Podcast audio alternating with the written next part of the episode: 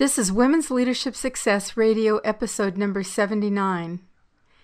In spite of all the attention and lip service promoting diversity in Fortune 500 companies, and an increase in highly qualified, educated, and motivated women in the workforce, women still remain greatly underutilized in corporate leadership. Here are the facts. Only 15% of women are in senior leadership positions, 17% on boards, and only 4% are CEOs. Now, here's the good news our guest is an expert in leadership development and has researched the long standing hurdles that women experience in corporate culture. In this interview, she shares specific strategies and approaches to guide you beyond blocks and into positions of top leadership. Welcome to Women's Leadership Podcast, showing you how to influence people, improve your performance, and advance your career. Brought to you by women's leadership and career expert Sabrina Braham and womensleadershipsuccess.com. Here's your chance to meet women trendsetters leading the way to success, accomplishment, and balance in business and life. No matter if you're a manager, CEO, or entrepreneur, join Sabrina for coaching and no nonsense advice to improve your career and bottom line. This is Women's Leadership Success.com radio. Today I'm delighted to introduce you to Dr. Joelle Jay, who is a principal with the Leadership Research Institute, an executive coach and keynote speaker. Joelle specializes in the advancement of executive women and she is proud to have supported the development of top talent in positions of leadership for many successful companies, including MetLife, Adobe, and Microsoft. She is also the co-author with Howard Morgan of The New Advantage, How Women in Leadership Create Win-Wins for Their Companies and Themselves. And I want to say this is one of the best books I've read this year. I've already recommended it to about 20 different people. And so, um, Joelle, welcome, and I'm very excited to have you on our program today. Thank you. I'm pleased to be here. I um, I really like your book, and it's one of those books that there's no way we can cover everything you talk about in this book. There's there's it's what I call dense. There's a lot of good information, uh, but I was really really interested because in the approach that you and, and uh, Howard took on this, how did you happen to decide to write this book, and what's different about your approach for advancing women? Well, Howard and I are both executive coaches, and we recognized several years ago that we had clients who were executives, who were women, who were experiencing different kinds of challenges than our clients who were men. And so we decided to write a book that would help identify what were those stopping points and how could we break through them. And what we did in our conversations was realize that we had two very different perspectives. So I, as a woman speaking to women and coaching women, saw things one way, and he, as a man coaching women, saw things very, very differently. So we were able to put those perspectives into the book. You know, as coaches, very often we think that our job is to help people uncover their own answers, but it turns out that for women in leadership, we actually need some new information. And so, what Howard and I tried to do in the book was to give some of that information that women are really missing and then coach them with some new perspectives to break past those barriers. I think that's that's really neat. And the other thing I found in the book was that some of the things that you brought up I hadn't read other places or even had people that I interviewed talk about. So I'm hoping some of those little nuggets will come out today in this interview. What What are some of the challenges that you see for women in leadership? Well, many of them will be familiar to women who are in leadership positions. Um, they don't get promoted in the time that they would expect to. They feel they have to prove themselves more than their male peers seem to have to do. Um, no matter how good their performance is, sometimes they just don't get the advancement they're looking for. And some of the challenges that compound that also are the fact that there are fewer role models for women in positions of leadership. Um, corporate offices tend to be quite masculine in their culture, and so sometimes that's countercultural for women. All of these kinds of challenges add up to help perpetuate that same pattern that has been around for so long and in which women advance to a certain level of the company and then they find themselves stopped. That's so true.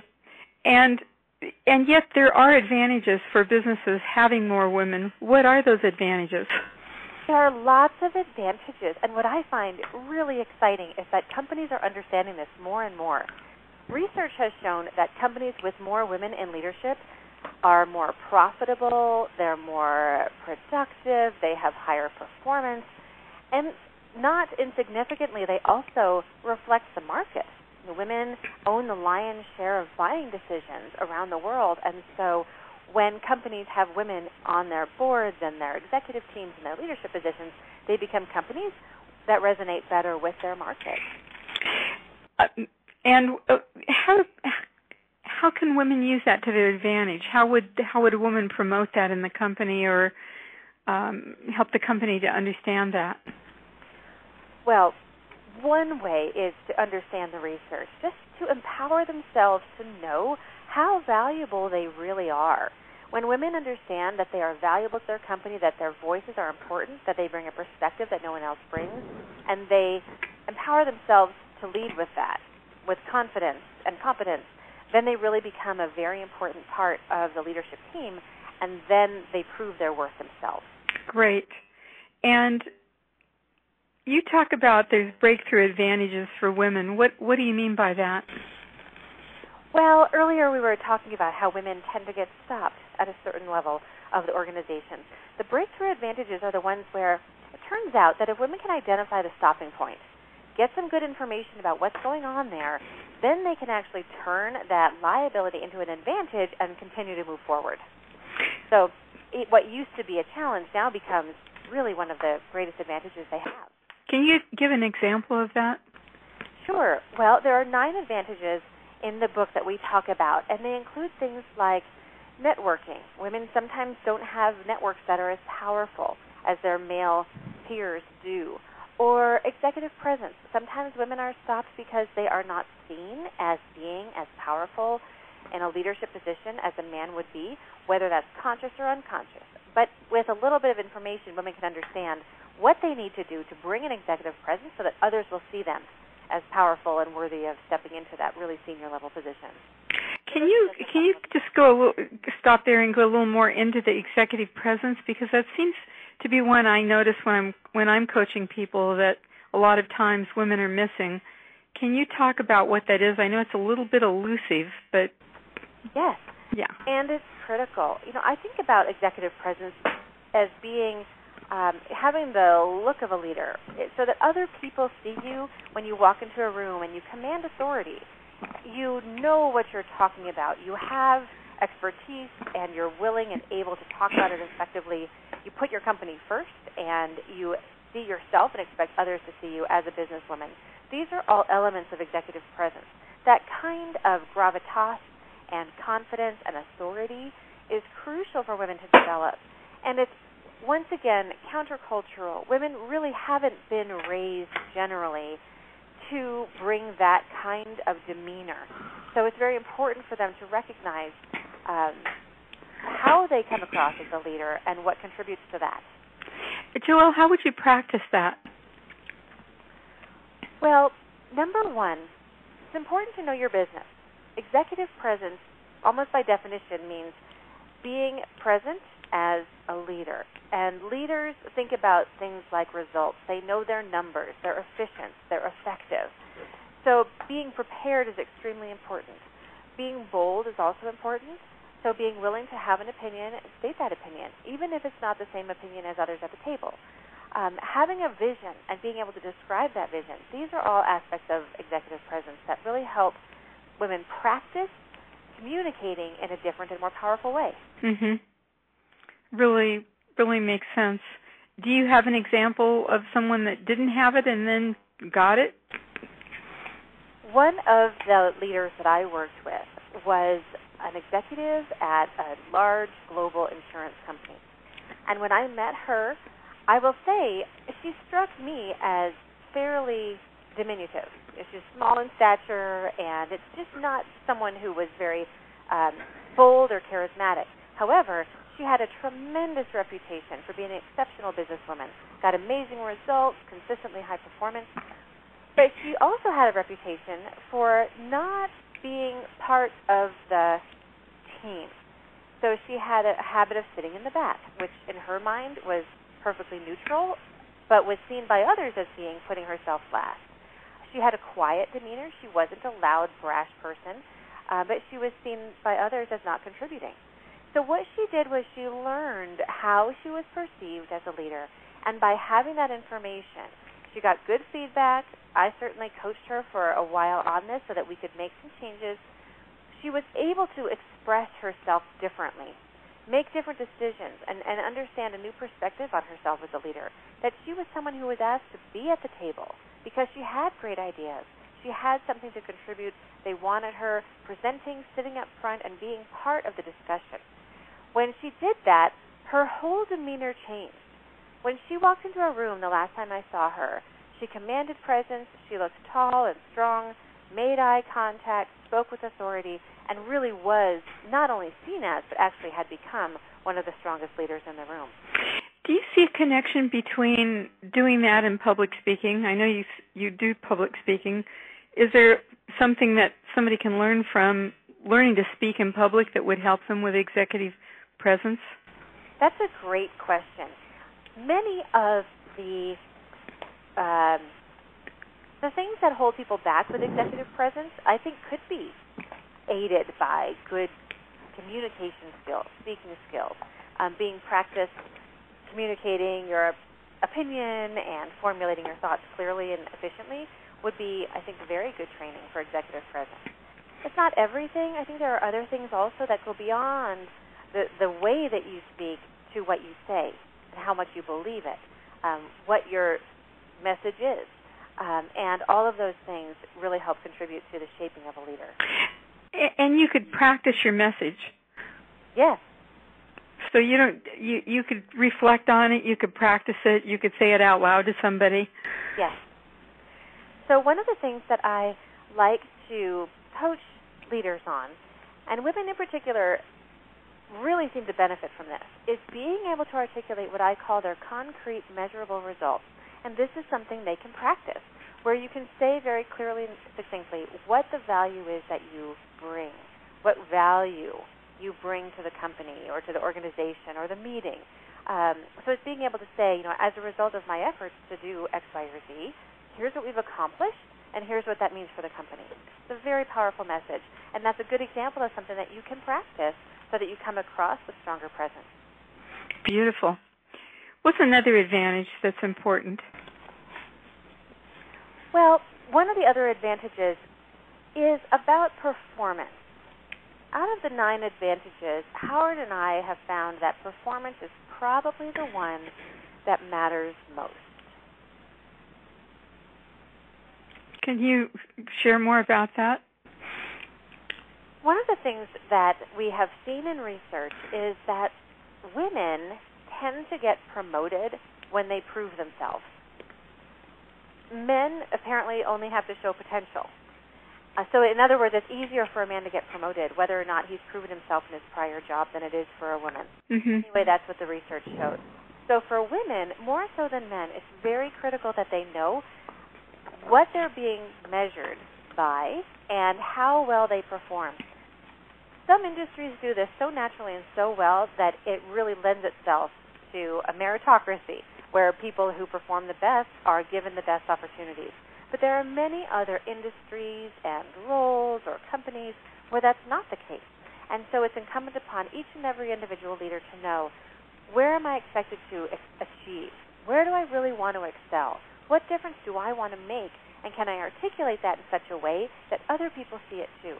That way, when it comes to advancement or promotion or opportunities, there's no question as to whether this leader has deserved or earned that promotion because the results are so strong and impossible to miss. Joelle, who would who would you would you do this on your own, or would you check with your boss, or how would who would you get feedback from? Absolutely, you would check with everyone that makes sense to check with. This is the kind of information that you really want to get right, but different people will have a different perspective. Mm-hmm. Your boss or your manager will be looking for certain kinds of metrics, uh, you know, achieving against his or her goals, aligning to the vision of the company. But there are other people on their teams, for example, who may be looking for other kinds of results. Um, how productive is the team? How well does the team work together? How clear is the leader in communicating the vision and following through on it? Um, you, as an individual, may have particular goals that you want to meet. Maybe you're exceeding your goals in some area, not just meeting them. Or maybe there are new skills you want to exhibit and you want to show people that you can do, and so you look for opportunities to show that. So it's a great area to get feedback and talk to people about, you know, what does success look like? how would you describe my best outcome? And then you can calibrate that against your own opinion to get a really strong vision for what success will mean to you, and then you can go after that with clarity and purpose.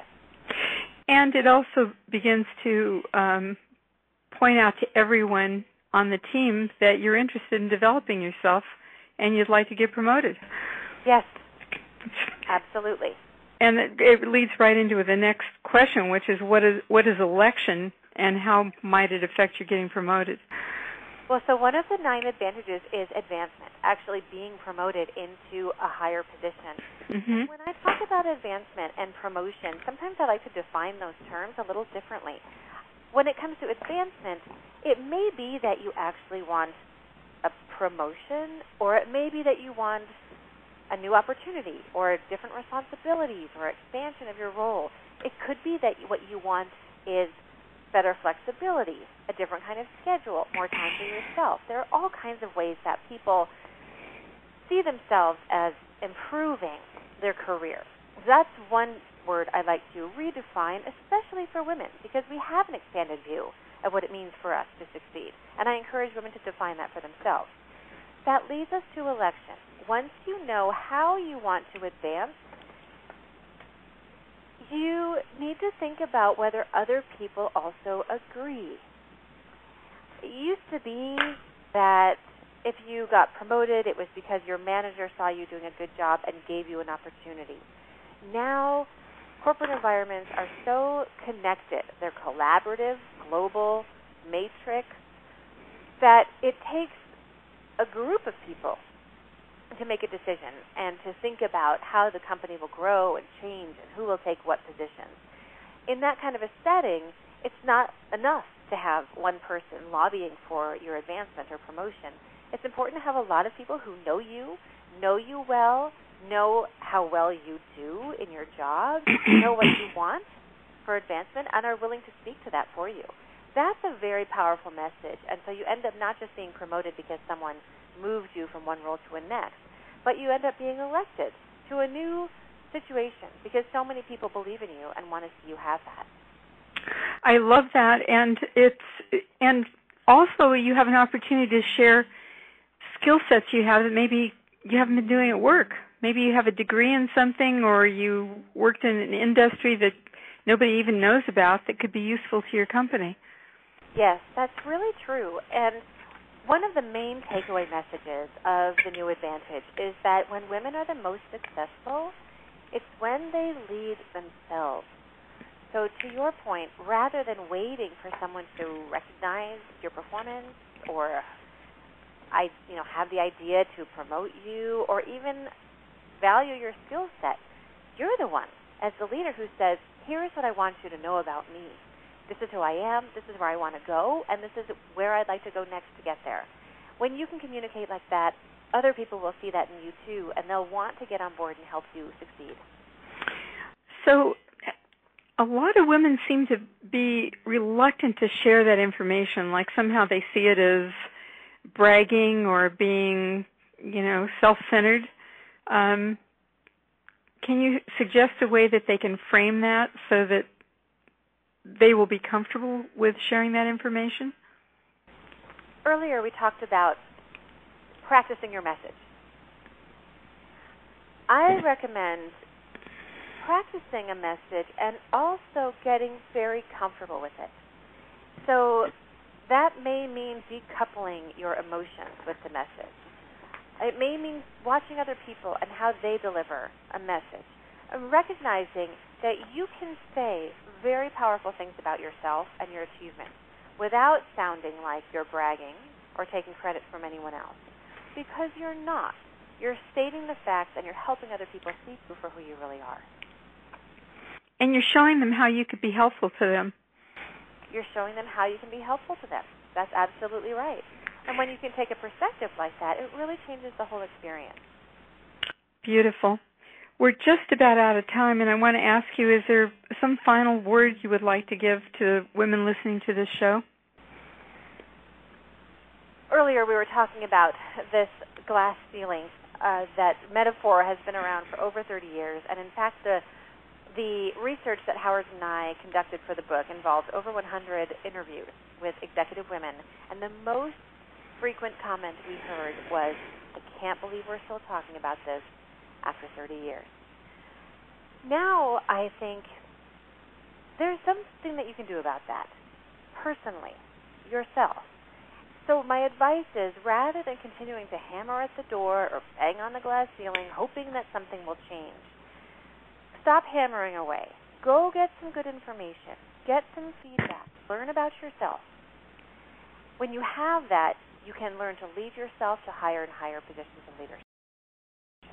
What final wor- words of advice would you like to give people listening to this show? The best place to start when it comes to advancing yourself is to know where you are today. If you can identify where you're strong and where you need to improve, you can go straight to work leading yourself and making changes to become very powerful in those areas that will break you through to the kind of success and achievement you want for yourself. On my website, I have a self assessment that you can use to do that kind of analysis. It's totally free, it's very brief. What it will do is help you identify how well you score against the nine advantages for women in leadership and where you naturally excel as well as where you might want to improve. So I recommend that women go to the website and feel free to take that as a starting point. Could you give us that website address, please? Sure. It's thenewadvantagebook.com. Beautiful. Thank you so much for taking the time to come on our show today. We really appreciate it. I hope you like this show. If you did, I would really appreciate your help. I need more great reviews in iTunes or Stitcher.com because every great interview we get allows more women like you to discover the show and will help them to succeed too. Please visit iTunes or Stitcher and subscribe to Women's Leadership Success podcast. Also, I really appreciate you sharing my show with your friends and associates. Thanks for listening. Thank you for joining your host, Sabrina Braham, on another Women's Leadership Podcast. If you have questions or comments, you can email her at sabrina at sabrinabraham.com. Since 1989, Sabrina and her team have helped hundreds of women managers, business leaders, and entrepreneurs with valuable trainings, articles, books, and executive coaching. For additional tips, interviews, and free access to Great Leaders Today mini course, visit www.womensleadershipsuccess.com.